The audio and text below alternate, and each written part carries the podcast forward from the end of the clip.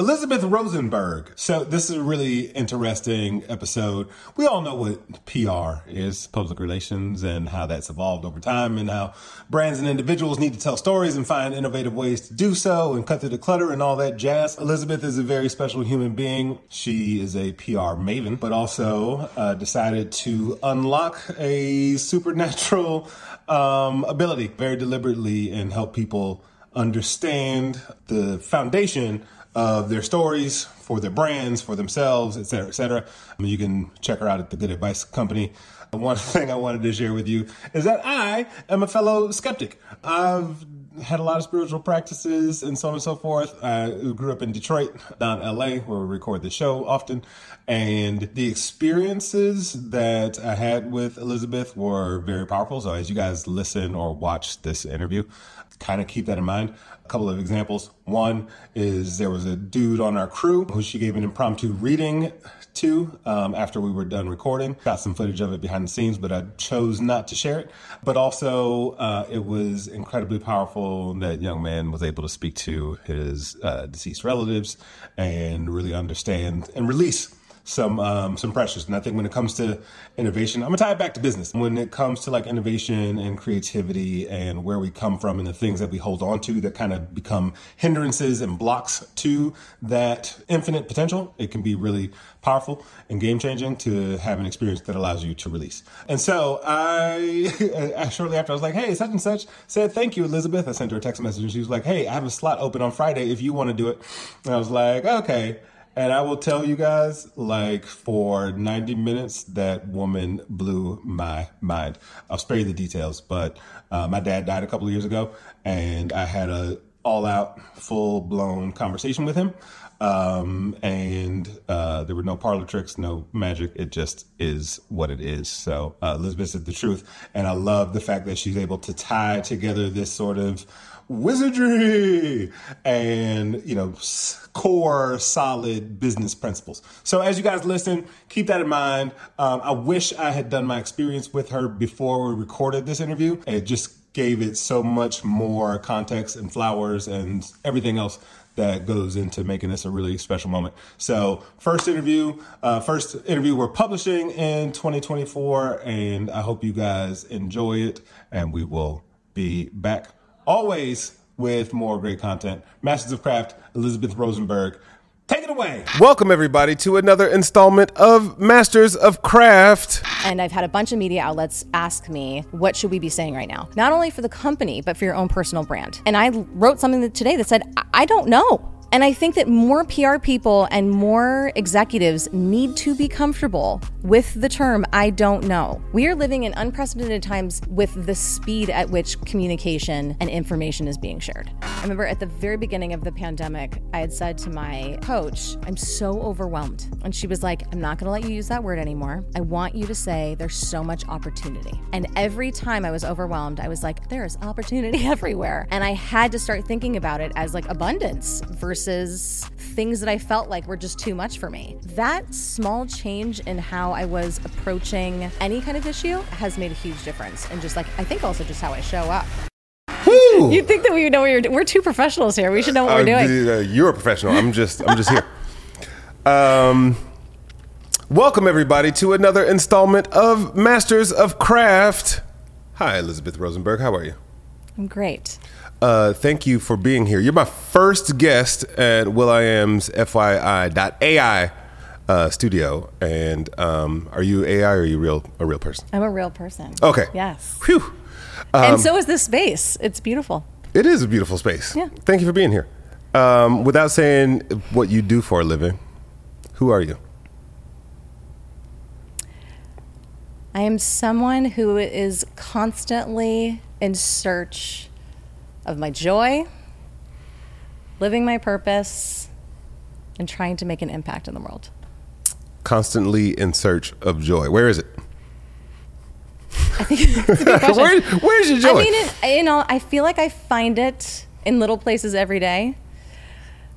There was a book I read. We talked a lot about, you know, spiritual books um, and how they come back around, uh, called The Book of Joy. Uh, Dalai Lama and Desmond Tutu and they talk about the difference between happiness and joy mm. and how happiness is that feeling that is quite sustaining. Yeah. And how joy is very fleeting. Or sorry, back, vice versa. Right. How joy is sustaining and happiness is fleeting. And I try to find moments of joy every day. Yeah. I start my mornings with a list of gratitude and joy, like every day. And it's just like, it could be a meal or it could be like a deal. Ooh, I just rhymed. Hey. And in times like this, that's hard. Yeah. Sometimes to find moments of gratitude and moments of joy. It's, it's the habit of getting into the practice of searching for it. It's kind of to your point. Like, Exactly. I, I love that. Um, how does that play into PR and personal branding?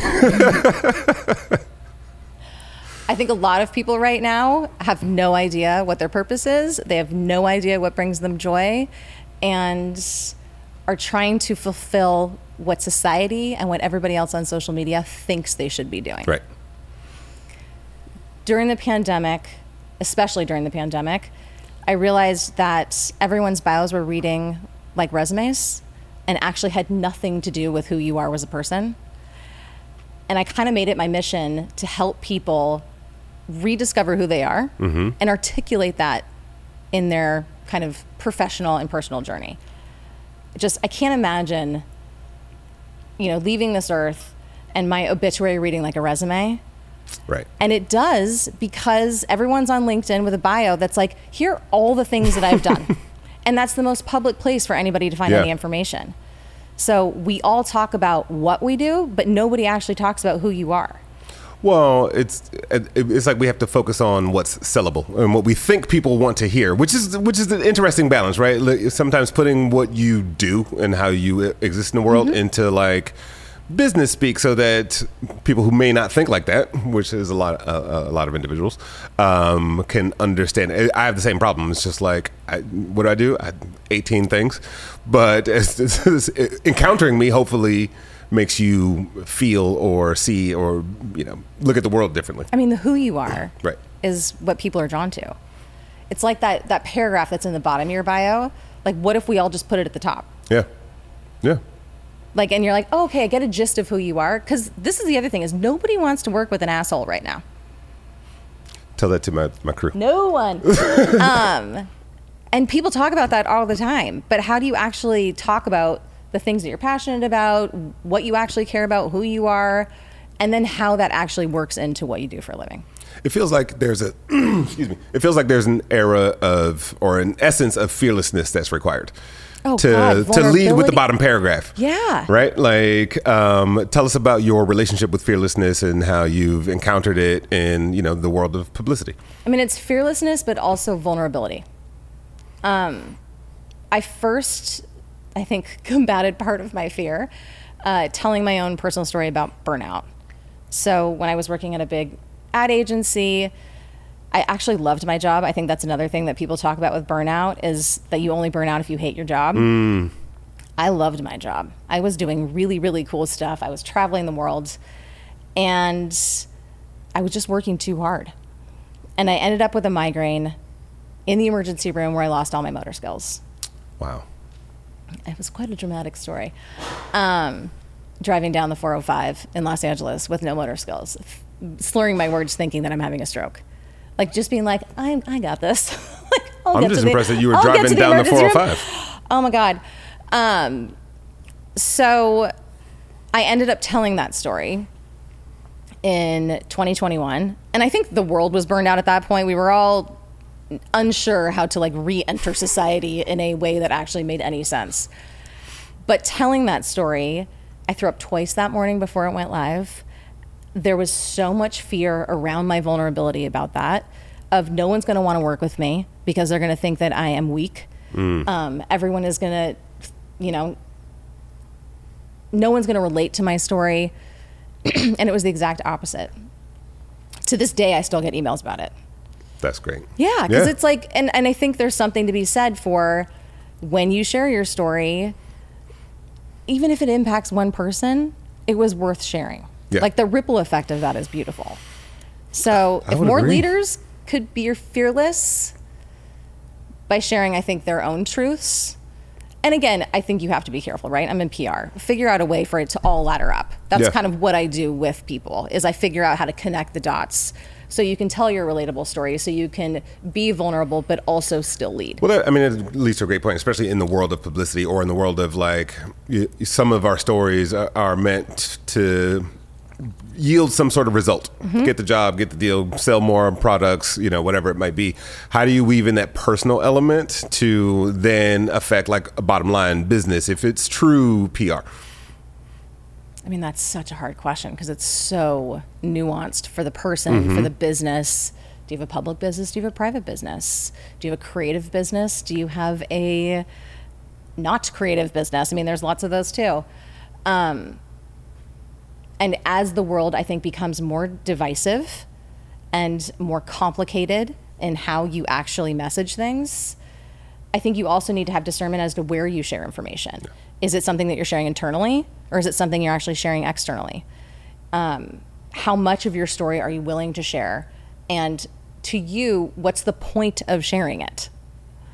So, it, it again, it's quite nuanced on how we approach our our stories and our vulnerability. Which is funny because I feel like in some ways, I'm gonna push this mic a yeah. little closer to you. The um, the the value of PR or the process of PR, I think people either greatly oversimplify or overcomplicate. Oh God! Right yes. they, when they come to you, like they don't realize that there's that whole list of boxes to be checked or questions to be asked, versus just like, oh, just tell a story, reach out to Fast Company, or like this, like there's this, like tell me about navigating that that space. I mean, I actually wrote something this morning about you know we are in a time of war, in in globally, and I've had a bunch of media outlets ask me what should we be saying right now, not only for the company but for your own personal brand. And I wrote something today that said, I don't know. and I think that more PR people and more executives need to be comfortable with the term, I don't know. We are living in unprecedented times with the speed at which communication and information is being shared. And there is very little respect for the ability to actually like pause, take a rest, respond to a situation versus reacting to mm-hmm. it and get educated about what you're talking about before you make a statement. There's this societal need to respond immediately, have a statement, um, take a stance. Mm-hmm. And sometimes you just need to say, I don't know what our stance is right now, and be honest with your people about that. We're going to like actually make sure that we are educating ourselves before we say something. Right. But again, back to discernment. Like, where do you make where do you make the statement? What does it look like? But the need for everybody to rush onto social media and have a stance immediately without actually taking any consideration into what the long term effect that, what yeah. that might look like. Where does that come from? Is crazy. Like, where does that sense of urgency even come from? I mean, I know, yes, like we move at the speed of culture, yeah. and you need to be in the conversation. Like there's, but it could be like a scarcity mindset, right? Like, oh, if we don't do this, then we'll our business will fail. If we don't say something, if we don't address it, like there's some per- perception of consequence. Yes, but there's also a consequence of being canceled and or a consequence like yeah. the opposite consequence mm-hmm. that I don't think everybody takes into consideration. I really think it's driven by the algorithms. Um, but it's also driven by this attack mode mob mentality of you can't do right ever. Mm-hmm. And I think that's why the kind of using I don't know as a tool might be something that more leaders need to lean into. Because yeah. let's be real, like, do we all, are we sure we all know what we're doing? Like, we're, it's like a hope and a prayer at this point that the decisions that we make are the right decisions. Yep. Yeah.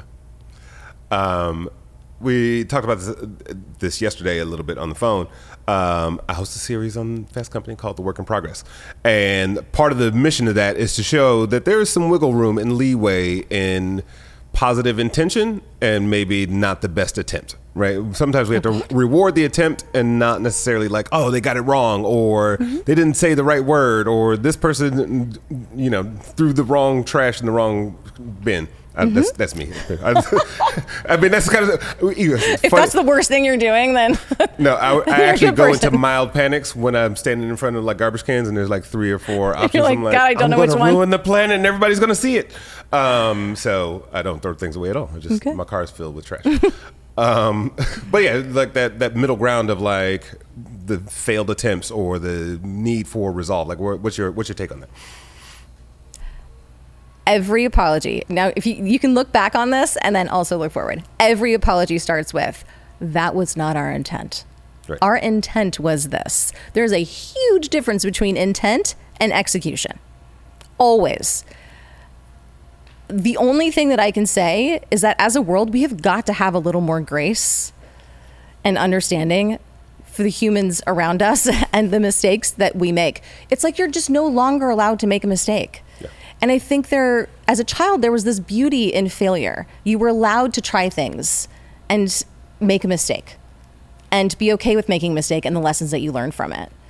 So maybe we need to make a mistake and then talk about the lessons that we learned from it and encourage others that it's okay.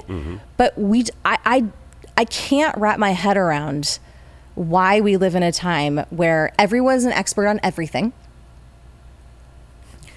and why all of our voices need to be heard all the time. I say that, and you're, we're two people with a microphone in our hands. So that's. But this is what people need to know. do you know what I mean? I'm doing a service. See, that's that's the flip. I'm hoping that this is helpful. um, because to me, I think there is beauty in listening, yeah. and we don't listen enough. And just quiet time. Like I think just like shut the fuck up for a little while and see what comes to you, right? Let the let the chips fall. Um, we don't have to always be on all the time. Uh, and on March second, twenty twenty, yeah, um, you made a big decision. I did. Um, what went into that decision and how's it gone since? I quit my job on March 2nd of 2020. And just for the people listening or watching, Yeah. that job was I was the global head of communications for a very large ad agency. Again, job I actually really liked. Mm-hmm. The thought process behind it was I had outgrown that job. There was no upward mobility for me at that company, and I didn't want to do that job for the rest of my life. I look back now and realized I just didn't have much purpose. I was very good at it, but it wasn't fulfilling. There was no meaning. I wasn't making an impact. I was just very good at doing PR. Um, at the time, I was like, "Ooh, this is you know, this is gonna be great. I'm gonna travel. I'm gonna figure out what I want to do next. This is gonna be fantastic." then the world closes down, and which I still believe was really intentional for me at that time. And my life took like a totally different trajectory in a very beautiful way in terms of my own prefer- like professional development and personal development. um, you also started a music label, Akashic Records. I wish. no, t- so Just the oldest thing in like, you know, yeah, existence, started but yeah. music label. Yeah. Um, no, like so. One of the things I love is like you decided to take all the things that you've done for corporations and businesses and Yeah. do that for individuals and like help them develop their personal brands and stories and things like that. But you added this element Yeah. of spirituality to it, which you know there's also. A bit of coming out, like I read some of your posts where you're like, "Uh, "I'm, I'm coming out as Mm-hmm. a spiritual, you know, uh, person." Yeah. Um, tell us about that intersection of craft Yeah. as well as like what it was like to start to really celebrate that Yeah. publicly. I mean, to unpack that a little bit, like after I had burned out, I went on this mission to do everything I possibly could to figure out how to not have that happen again. I think there's this misnomer again with with burnout is like that you can prevent it, and I actually don't believe that's possible mm-hmm. because your burnout is going to look different than someone else's. So you can prevent it maybe next time, but your burnout itself is unique to you. So when I went on this journey, I was like, I will do anything. I will if I if I I mean literally if I had to walk Shout out around to Meatloaf, by the way. Only where I know maybe we can talk to him. Um, Oh yeah, Hey. hey, hey, um, seance. if I had to like wear orange and walk around backwards and speak gibberish, and they were like, "You'll never have a migraine again," I'd be like, "This is me now. this is I am now owning this." So, very long series of events. I was introduced to the Akashic Records. Uh, which is a kind of a library of your soul's journey, past, present, future. It is a database of information, is the best way to describe it. Now, when the world closed down, I was like, oh, I'm just going to start consulting in PR. This is going to be great. And I did do that for a year.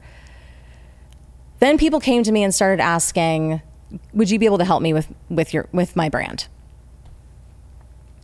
I was like, I don't know. I mean, I know how to do PR. I've done this for other leaders. I guess I can figure this out. I didn't ever think of it as like an offering and as something that I would actually do as a business.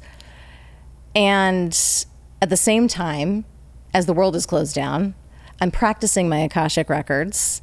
And I when I had left this company, I was in touch with CMOs of major companies and executives at major companies who are also all home feeling very purposeless and mm. rudderless and looking for answers elsewhere. So in 2020, I became like the marketing world's like dirty little secret of spirituality and ended up doing like over 100 readings for Wow. C-suite leaders, for startup founders, for I wasn't charging. People were exchanging things with, like I was like we need some kind of energetic exchange and finally my house was full of so much shit that I'm like I can't we have to figure out a different way to do this in that process? Or what's one memorable one?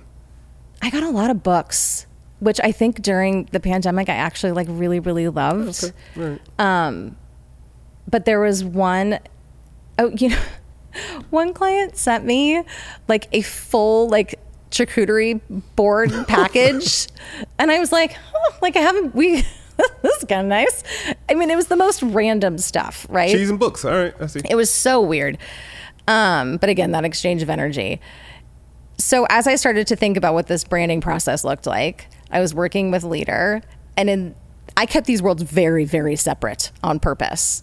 And in the middle of her session, her guides came through, and I was trying to have two conversations at the same time. And I'm like, oh, oh Lord, I don't know what is going on right now.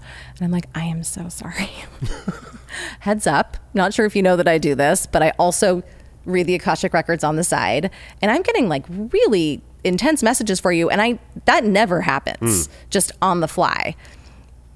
And she was like, "Oh my god, tell me everything. Like, what do you? That's rad." Like, she was like, "Oh, I read my oracle cards." I'm like, "Oh, okay, cool. There's another person who who I can discuss this with." And then I realized if I can add an akashic reading at the beginning of a session or beginning of a workshop with someone, it immediately instills trust. Hmm. I can see where all of their blocks might be around purpose, around abundance, around trauma. And I can literally ask the guides, like, or the Akashic Records, like, what is this person's purpose and why are they meant to be here? And if I can do all of that in an hour, it is like supercharging who you actually are, not who you're telling me you are. Yeah. So everything stripped back. I would imagine this is like uh, the, the, there. There can be a lot of tearful moments. There can be a lot of like yeah. Aha, like big ahas. Not like oh, I didn't think of it that way. It's like oh, I didn't know that was a th-. like. What are some of the discoveries? And maybe give us some examples. Yeah. Like oh, here's the types of things people discover and how it gets applied to their craft on a day to day basis. I mean, I think by adding in my expertise in PR is what allows me to harness the records in a really unique way because I'm not only I'm really getting to like the core and the origin of your story. Um and kind of like uncovering the soul of your brand. It's like I'm bringing purpose to people in a in a really lovely way.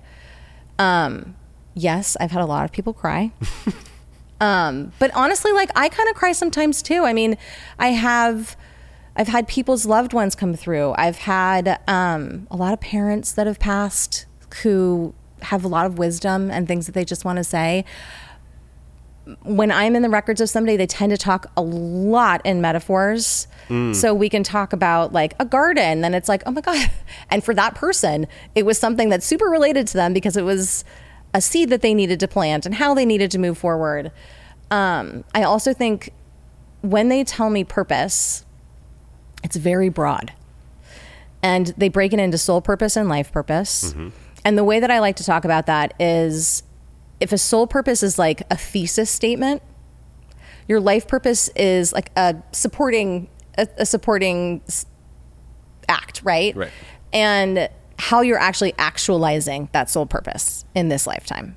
It can be everything from teaching to becoming one with love to um I think like there's a lot about mentorship, they're very broad. But I think when people hear them, something clicks that then makes them feel like, oh, I've been doing this. I just haven't been thinking about the fact that I've been doing it. Yeah. Does that make sense? Yeah, yeah, yeah. There, it makes me also think sometimes the information you might get, and whether it's through a spiritual practice like that or just intuition or whatever it may be that's telling you you should be doing something else other than what you've been doing for the last 10, 15, 20 years, that can be really scary to like, how do I start over? um, and or re revisit my purpose and and present this way. And maybe you went through that, and as part of your process Yeah. of like, oh, uh, I now need to tell people that this is a thing. Some people might think it's weird, um, but it also is a part. of I need to own it and be vulnerable. Yeah. Like, Maybe that like that mm, inflection point of like transition from what used to be and what now should be. It's like a, it's a scary transition. I, I would imagine. It is, and I think when I when I did my coming out story, when I posted that, I thought I was going to feel the same way that I did about my burnout story. So you threw up a bunch of times. I didn't. That was it was so weird. Didn't cry. I didn't feel sick. I didn't feel anything. It was Mm. just kind of like, well, here it is. Let's see where it lands. Now, as a PR person, I had like backup plans, right? I'm like, if this goes very badly, I'm gonna pack up my stuff. I'm gonna go to Bali for a year. We're gonna see what happens. Then I'm just gonna like come back a total like healer, and this is gonna be amazing. Um, that is t- definitely not what happens. um, no one was surprised. That was the thing that kind of blew my mind. Everyone's like, "Yeah, that makes sense," which didn't make sense to me. So I think it was a real mirror for me in that sense of like, oh, you guys all saw this and like no one told me. And I think that's what happens when a lot of people uncover their purpose. And again, my job is to just be like, hey, here's your purpose. But now let's figure out how to tie that into work, how to tie that into what you do, how to make it livable, how to actually make it it, it's it's it's oddly coaching, but it's also spiritual guidance, mm-hmm. but it's also comms. Right. It's like taking all of the things that I've done in my life and then putting them together in a way that actually like makes me feel like I really love my job. Like I say to people all the time, like I actually can't believe I get to do this for a living. I get to do something that I really like my side hustle that I was very passionate about right. and then my expertise that I'm really good at, and marry those two things together in a great way. And that's kind of what I hope my clients get out of it too. There's also like a meta thing around this it- because I think you like you also have to like then market yourself in PR. You have to do for It's so weird. yourself what you do for others. Yeah. Like, do, like how does that work? And are you good at it for yourself? And where would you like to be better? I mean, PR people are like we're like the cobbler's kid with no shoes, always. Um, it's very weird for me to talk about things, um, and I don't actively think about promoting myself. I actively think about being true to who I am, authentically. Yeah. Now, I do think uh, like our industry has kind of ruined the word authentic, the word brand, the word purpose, personal brand. I mean, those terms have all become so like marketing jargon now. Yeah. It's actually hard to kind of wrap my head around what the future of those look like and how how we can make them actually have meaning again. Um, we'll have to ask the FYI AI bot, Maybe they'll yeah, exactly. Hmm? Maybe the Yeah. AI bot will know. Um, the Akashic intelligence. I it's I just pitched something. I don't We're doing it. go into the Akashic records enough for myself. Hmm. Which I thought about the other day. It's like, have you ever been in the like? I go into my records occasionally, but I don't go in enough. So I, sh- if I'll ask that and then find out for See? you and let you know. You're welcome. Yeah. Uh, But yeah, I mean, it's- similarly, those like massage therapists don't Ever get a massage, exactly. Right? like, Yeah. you know. uh, So sorry, continue. Um, it is very, very hard to authentically be true to who you are for a few reasons. I think there's fear of acceptance of that person and then actually having to be that person. Yeah. So your timeline's your timeline.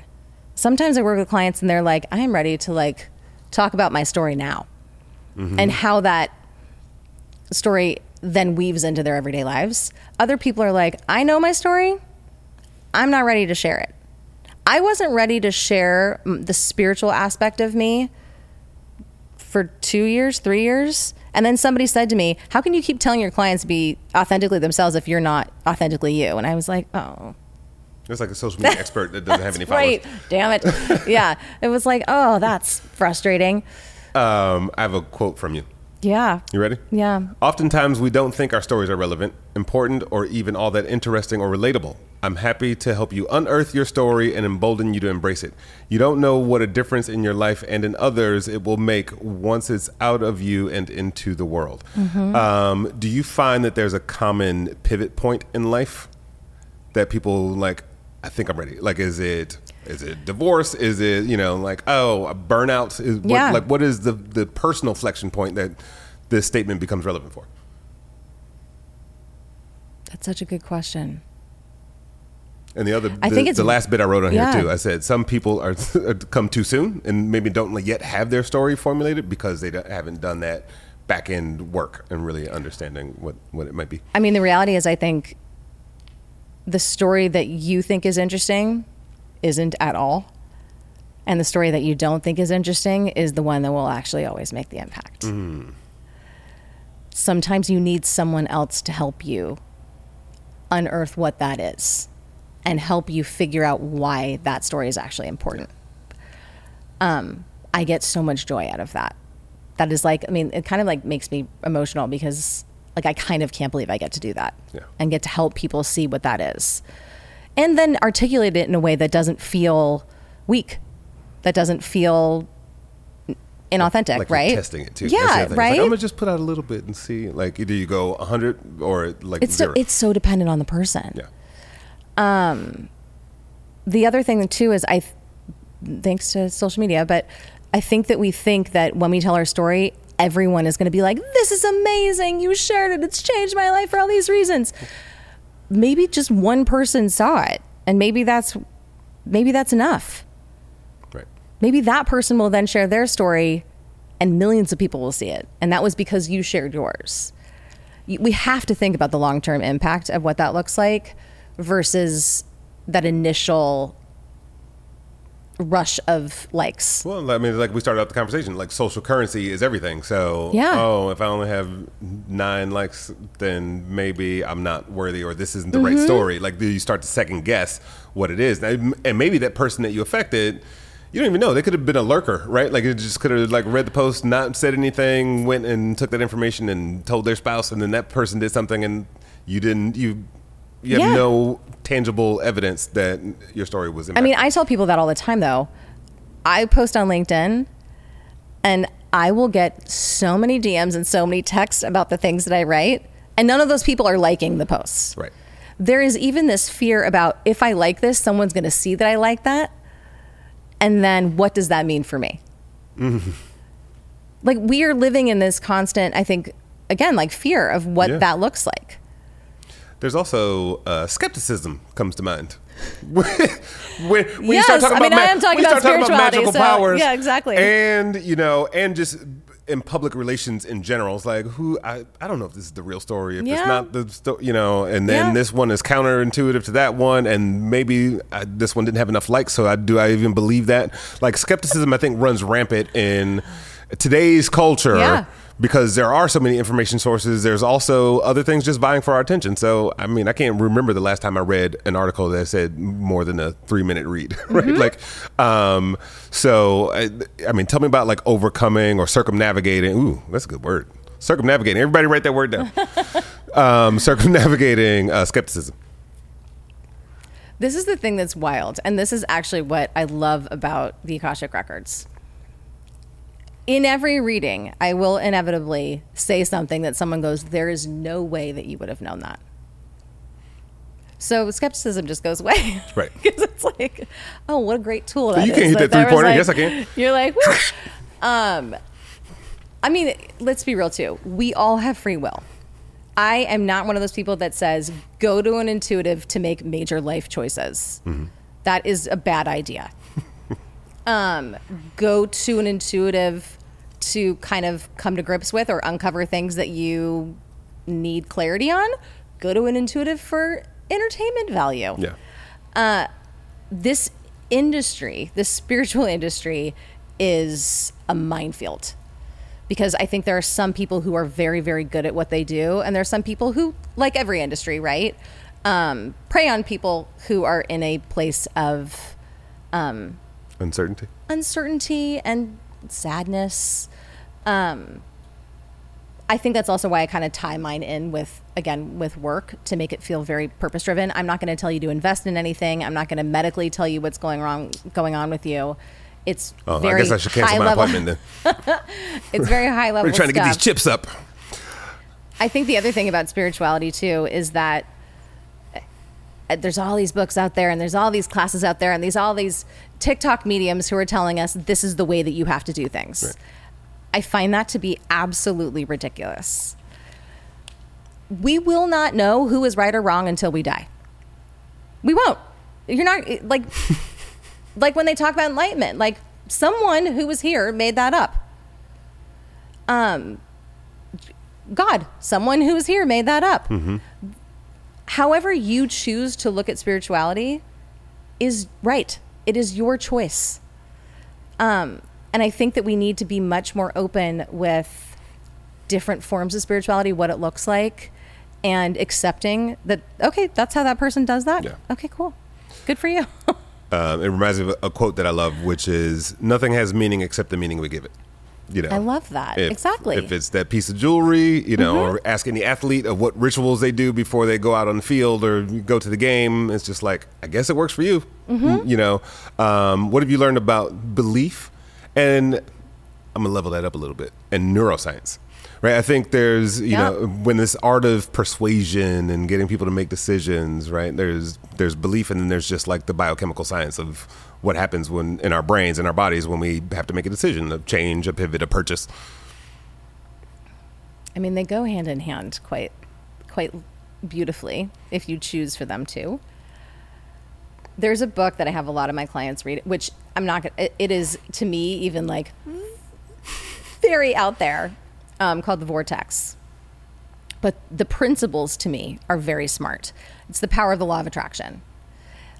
An example would be when you, let's say you're dating somebody and they don't text you back, and you're like, oh, clearly this person was in like a car accident and they, um, you know, they're they're no longer They burnt available, out on the 405. right? Versus this person missed the text; they just don't want to talk to you. Like there's a lot of other things that are going on right now. Um, that idea of when something you put a negative thought in your mind, immediately replacing it with three positive ones you are retraining your brain to think about it in a positive way. I also think there's a lot of my clients who say, like, I don't want this in my life. You're also throwing out that energy of inviting in all of that stuff that you don't want. Yeah. So we do have to think about that idea of retraining.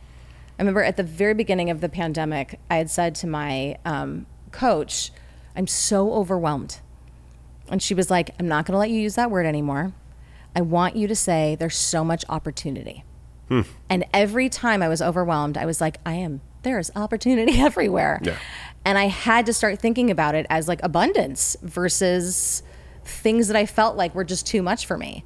That small change in how I was approaching um, any kind of issue and how I do and, and how I approach it now has made a huge difference. And just like, I think also just how I show up.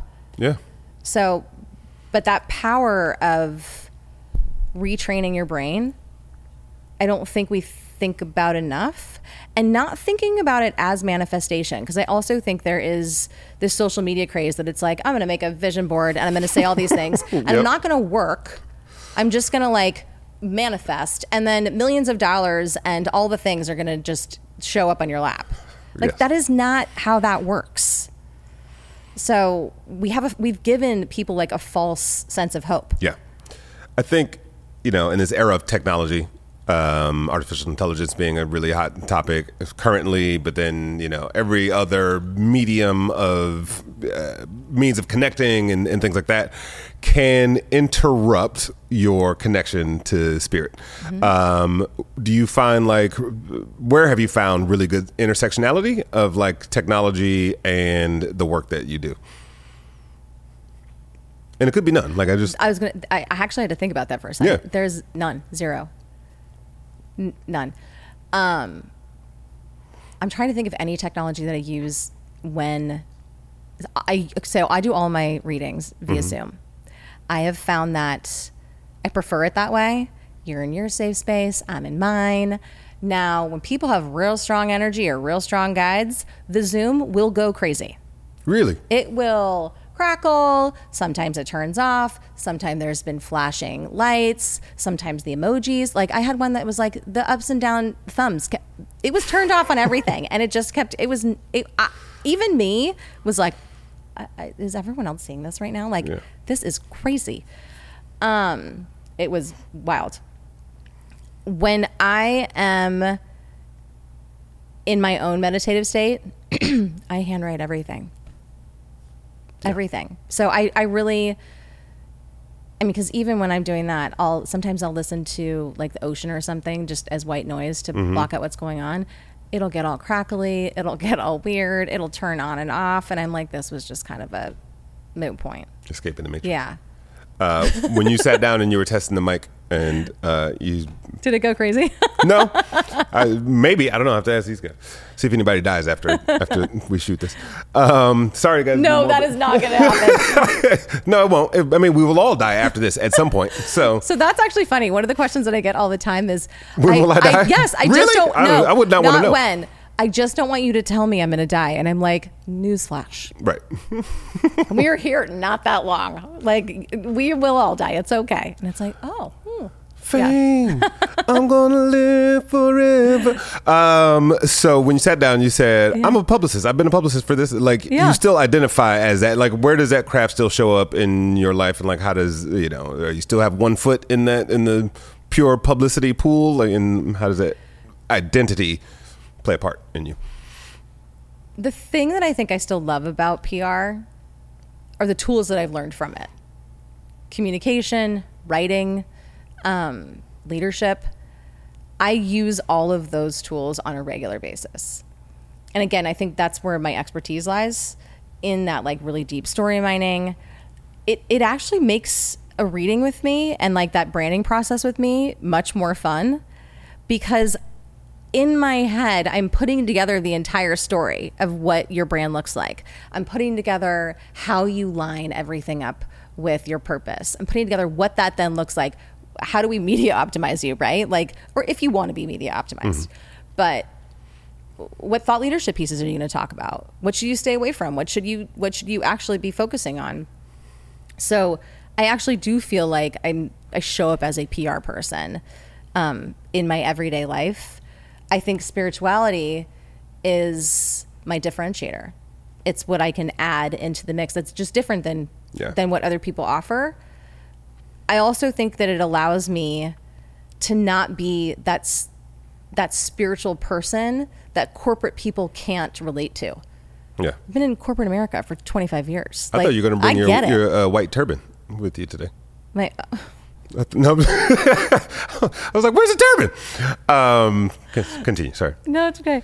Um, and I and I honestly feel like corporate America needs spirituality more than anyone else. Yeah. Like part of I really believe part of my purpose is to like help overcome that bias.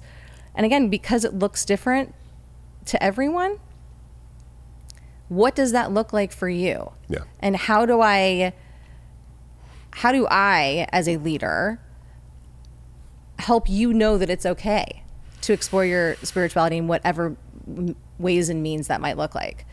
For for some it could be religion. Mm-hmm. For some it could be the Akashic records. For some it could be I- I mean, you know, dancing it out. I mean, it could be anything. I mean, I just, I also just think in the time that we're living in, the terms that we are continuing to take from the past are so antiquated and don't make any sense anymore. Like meditation. is we no longer sit in om. That is not what meditation really looks like for most people. Right. It for me, it's like stress walking, singing at the top of my lungs through the streets of Santa Monica. I think there's a difference between meditating and being meditative. Right. Like, thousand percent. Yeah. And most people, by the way, don't have the attention span to actually meditate. So, what does your meditative process look like? yeah. Well, I, I mean, I've been theorizing a lot around. You know, there was a quote, another quote that I love, which is any problem at any company is a human problem, and so and every day you're trying to solve problems. You know, Until to- AI takes over, but yes. yeah, then it'd still be a human problem, human right? um, but you know, I think when you do want to make a grand shift in your business or pivot or fix the you know the thing, um, there is a depth that we are not aware that we need to go to Yeah. to do that. Because yes, you can do the workshops and have the expert come in and talk about X, Y, and Z, and then people do the behavior for two weeks, but they haven't changed as humans. They've changed their like. mm, Their relationship to their task, but not their relationship to themselves Yeah. um, you know, when you're working with individual clients, like a CMO, for instance, or a CEO, uh, what do you see as the trickle down in affecting like actual change inside of an organization? I think the number one change that I've seen within my clients is how they show up. When you're showing up more yourself and you're a little more vulnerable and authentic with your people, they then have the permission Yeah. to be a little more authentic themselves. I also think when people find me, and I feel like everyone finds me when they're supposed to, but when they find me, they're on their own personal and professional development journey, whatever that might look like. And I think it just accelerated again during the last few years because everyone's like, what am I meant to be here? What, what am I doing? Like, what is the greater thing that I'm supposed to be, you know, leaving this earth with? That then leads to a few more boundaries, hopefully, and a little self care. And when people in leadership are doing that, they're setting the example and they're allowing for space and time for their team to be doing that. Mm-hmm. So, like at a company that I was at, my entire team was in therapy. We just all agreed on making sure that the timing block was right and that some were going in the morning, some were going in the afternoon, but pretty much everybody was in therapy one day a week. Wow. And my team showed up in a much, I think, stronger form because they had an outlet to deal with the things that they were dealing with versus bringing all of that to work. Until they burnt out. No, I'm kidding. The- um, oh, it all happens, right? But then they had their therapist to discuss it with. Yeah, Yeah. I, I I think that's great. I think that's great to see, um, t- like the group effort, you know, and and how it affects productivity and those sorts of things. Yeah. Uh, when you think about the skill sets of learning curves and like going out on your own and being your own CEO and not answering to a boss now, like what is a skill or two that you might still be trying to master? not doing everything. I think the best advice that any like entrepreneur will probably give another entrepreneur is like know what you don't know and then like hire people to do those things. I'm watching my career evolve so quickly that I'm still trying to figure out what are those things that I can delegate to other people. Yeah. And I think that's just what my career is probably going to continue to look like for a while. But if you had told me three years ago that I would be working with executives, reading their Akashic records, and like helping uncover the soul of their brand to show up as a great leader, I would have told you you were insane. I would have thought that I would have been doing PR for a big brand. That was where that was the trajectory that my career was on. Now, I love what I do, but entrepreneurialism is hard, especially when again we live in this time of I think somebody used this phrase the other day and I loved it. Um, empathic distress. Say Where- more. Where it's where you energetically are feeling the stress of the world. And I feel that deeply because I think that there are more people who are in tune empathically with what we feel Right. around us, right? The other thing too is like everyone is awakening on like on different times timelines. I always feel like there's a point in someone's life, whether it be divorce, death, birth, sickness, pandemic, something like that, that catapults them into their personal journey, whatever that might look like, dealing with trauma, dealing with um, all the things that they haven't dealt with otherwise in their in their life. I also feel like that's the time when people start to uncover spiritual abilities, um, have much more empathy, but also just kind of like awareness of what's going on around us. Mm-hmm. And what's fascinating to me is, you know, there's an entire generation of kids that like never turn that off. How how did those how are those generations gonna gonna really vibe together when you have people who are now again reawakening maybe what society told us to turn off as kids Right. due to some kind of traumatic experience. And then you've got all these kids who are like charging their crystals on the full moon, know what their astro- you know astrological signs are, and are talking to their loved ones and doing like Reiki on people and don't even know they're doing it. Right. I mean, it's like really, really wild to see the evolution. And then you've got parents who are like fully accepting of that. They're no longer talking to their imaginary friends. They're they're like having a spiritual experience, and you're like, what is that going to look like when that all merges together? Yeah. That's uh, These are the kinds of things that I think about at night. Where I'm like, the, yeah, um, yeah. I, I, want, rad. I want a seat inside your brain. Like, wait, what are you talking about? Um, speaking of kids, I, I feel like a lot of um, people who are spiritual gifted or spiritually gifted forward. Mm-hmm. Um, there's it's almost like a cycle. Like you, was there anything in your childhood where you kind of saw this and you're like, oh, that's weird, and then as an adult, you're like, oh, now you here Oh, you yeah. are on Masters of Craft. yes. you made it. y- yes i mean it's it's it's funny my dad's a sci-fi writer i did a book report on if mediums are real when i was 10 um i don't know why i just did saw my first saw my first medium when i was 10 years old i said Cleo? i said yes they Call were me real now. that's a great documentary too by the way. I do think that there are, especially if you're spir- spiritually inclined as you get older, there are abilities that you have as a child that you just kind of ignore. Now, my family was not one to be like, turn that off. I think society was. Right. So it slowly turned back on as I got older. And then it was just like a fire, like somebody turned on a fire hose. It just kind of like came to the point where during the pandemic, I actually went and got a CAT scan because I'm like, I want to make sure I don't have a something like a brain tumor or something because I'm hearing a lot. Even my neurologist was like, "Why did you get a CAT scan?" And I'm like, "This is what's going on." She was like, "Oh, hmm, okay." I also don't ever call it a gift. I'm very, very adamant that it is an ability that we all have, and we all have the ability to turn on and turn off when when we need to. I don't think this younger generation is really ever turning it off, which I think is rad. So I'm excited to see where that goes. But I would not call it a gift because I got to tell you, there's sometimes that I'm like, I, I don't know if I would have asked for this. I think as you become more comfortable with your ability, you're running higher energy, it's harder on your body. Um, there's the societal, I think, stress of like, what are people going to think about this?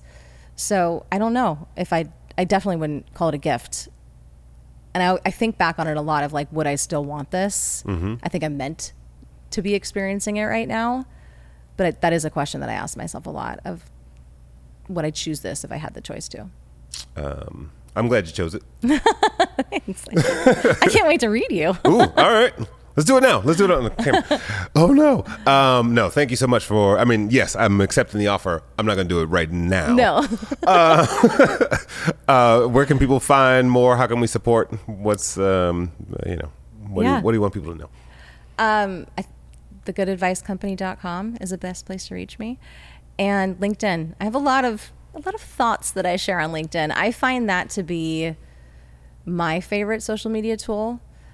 That is where I feel like I'm actually making the most impact and reach because I want more leaders who are standing in front of the workforce of today to be more accepting of different forms of healing, different forms of thinking, um, and like honestly, just different ways of living.